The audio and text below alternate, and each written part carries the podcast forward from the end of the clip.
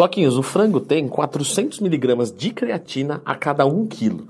Né? E a gente já entendeu que a dose é mais ou menos 5 gramas e você vê que está um pouquinho distante.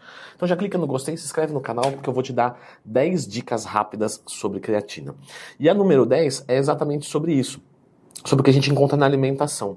É fato também que no atum, na carne vermelha, no fígado, no, no salmão, né? A cada um quilo nós vamos ter por volta de 4,5 gramas de creatina. Muito mais relevante do que o frango, né? Basicamente falando aí 11 vezes mais do que o frango. Só que vai ter também por volta de 300, 350 gramas de proteína. Se você não pesar 150 quilos, você vai estourar os 2 gramas quilo, que, que é mais ou menos o ideal. Então fica inviável a gente bater creatina através da alimentação. Não é mesmo, meu amiguinho, que é branquinho igual a creatina da Growth Suplementos? Número 9. Creatina com cafeína anula os resultados, né? A cafeína, ou a 137-trimetilxantina, um alcaloide simpático, que eu demorei para decorar isso, então eu tenho que usar de vez em quando, que você pode encontrar tudo sobre ela aqui no canal, é só procurar lendo Twin Mais Tema quando você tiver qualquer dúvida. Ela é diurética, mas ela é levemente diurética e ela é pontualmente diurética. Ou seja, o que, que isso quer dizer? Quer dizer que se você consome cafeína todo dia, você provavelmente não vai perceber o efeito de diurese. Agora, aquela pessoa que não consome nada, ou aquela pessoa que aumenta a quantidade de cafeína num dia, vai sentir. Entendendo isso, a creatina com a cafeína é totalmente possível a gente misturar. Tanto é que vocês veem que os pré-treinos, que são boas formulações, pensadas, estudadas, é, a gente tem ali creatina e cafeína junto. Número 8. A creatina, ela causa retenção de líquidos sim, tá? Por quê? Porque ela é higroscópica, ou seja, ela atrai moléculas de água para si. Até falei um pouco mais sobre isso no meu curso de suplementação. Só que aonde a creatina é estocada? Isso é muito importante, isso é muito relevante. Ela é estocada dentro da musculatura. Logo, ela vai atrair água para dentro do músculo. Com mais água, mais transporte de oxigênio, mais transporte de nutrientes.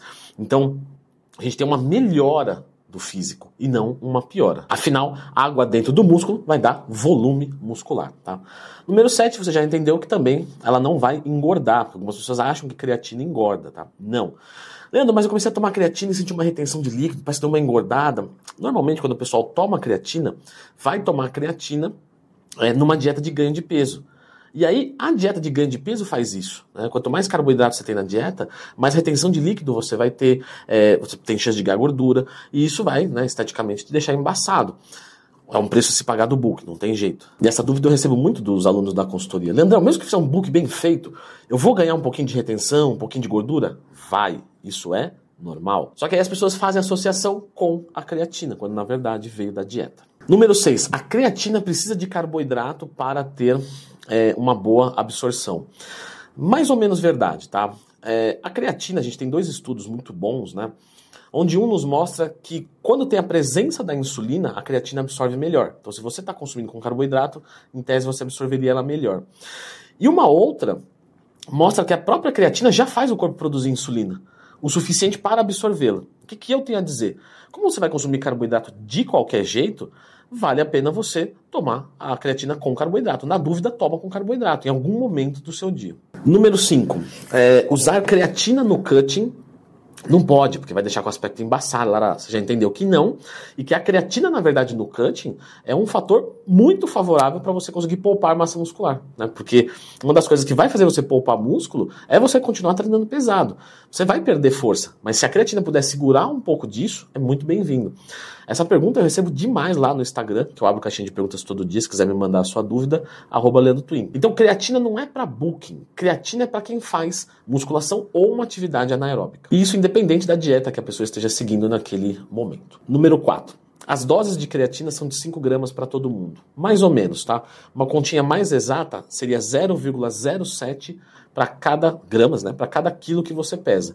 Então, uma pessoa de 70 quilos, 5 gramas. Uma pessoa de 100 quilos, 7 gramas. Para quem tem mais massa muscular, eu gosto de uma outra continha, né? 1 grama de creatina para cada 10 quilos que pesa. Então, aquela pessoa que está com percentual de gordura um pouquinho mais conservado, né? Não é nada muito baixo, não.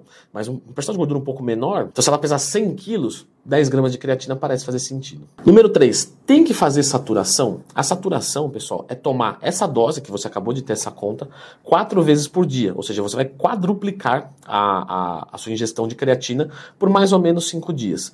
E isso para subir o estoque de creatina rápido. E é verdade, vai subir mais rápido. Só que é, é necessário isso, porque a gente já entendeu que a creatina não faz mal para os nossos rins, para nossa saúde, para nada. E que a gente pode usar direto porque não perde eficiência. Então, se a gente vai usar creatina direto, se demorar uma semana ou três, porque mais ou menos esse tempo que vai levar tomando uma dose normal, para atingir um pico é, no seu organismo de retenção, é, você não tem essa pressa. Agora, pode ser que sim. Vamos supor que você vai ter uma luta importante de jiu-jitsu no final da semana, você não vinha tomando creatina e você quer fazer um carregamento para lutar com a creatina né, dentro do seu organismo e te ajudar. Então aí faz sentido você usar uma saturação. Se não, não.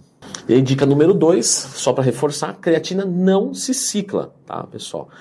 O corpo, quando você ingere creatina, realmente o rim ele dá uma diminuída na produção de creatina. Mas quando você para de tomar, em pouquíssimos dias a produção já volta ao normal. Então não tem nenhum tipo de necessidade você ciclar creatina. Na verdade é um péssimo negócio. Porque imagina, demora três semanas para fazer efeito. Aí no segundo mês você tira.